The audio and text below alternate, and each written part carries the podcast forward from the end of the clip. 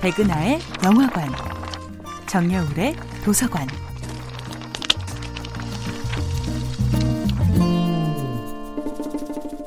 안녕하세요. 여러분과 아름답고 풍요로운 책 이야기를 나누고 있는 작가 정여울입니다. 이번 주에 만나보고 있는 작품은 나혜석 전집입니다.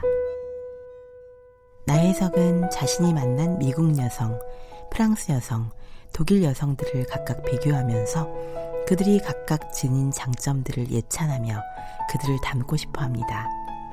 정치의 상식이 풍부하고 끊임없이 새로운 대망을 꿈꾸며 쉼없이 활동하는 미국 여성들의 깨어있음이 나혜석을 매혹시킵니다. 구미 여성은 인격적으로나 두뇌로나 기술로나 학술상 조금도 남자의 그것보다 결핍이 있지 아니하여 당당한 사람주위에 있는 것이다. 여성은 이미 남성이 가지지 못한 매력을 가졌다.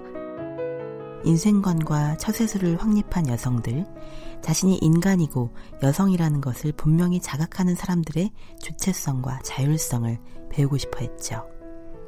나혜석은 일과 사랑, 직업의 성취와 가정의 돌봄을 동시에 해내는 여성들에 대한 무한한 부러움을 느꼈습니다. 본인이 그런 삶을 간절하게 꿈꾸었기 때문이죠.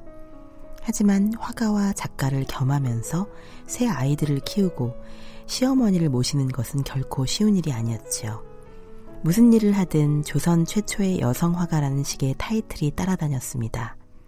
나혜석이 어깨 위에 짊어진 부담은 조선의 여성들에게 모범이 되어야 한다는 사명감이기도 했습니다. 무엇보다도 나혜석은 가사 노동의 부담을 줄여서 자신의 여가 활동을 즐기는 서양 여성들의 자유로움을 가장 부러워했지요.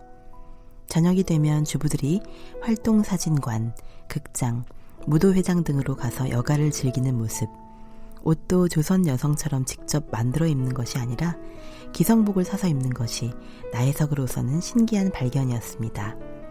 매번 옷의 솔기를 하나하나 뜯어서 번거롭게 빨래를 하고 또 그것을 매번 다시 꿰매야 했던 조선 여성들의 엄청난 가사 노동의 부담.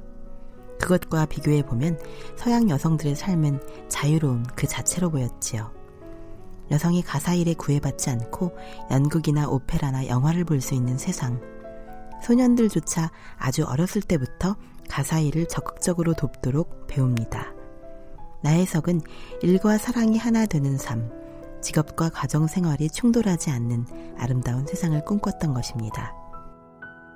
정여울의 도서관이었습니다.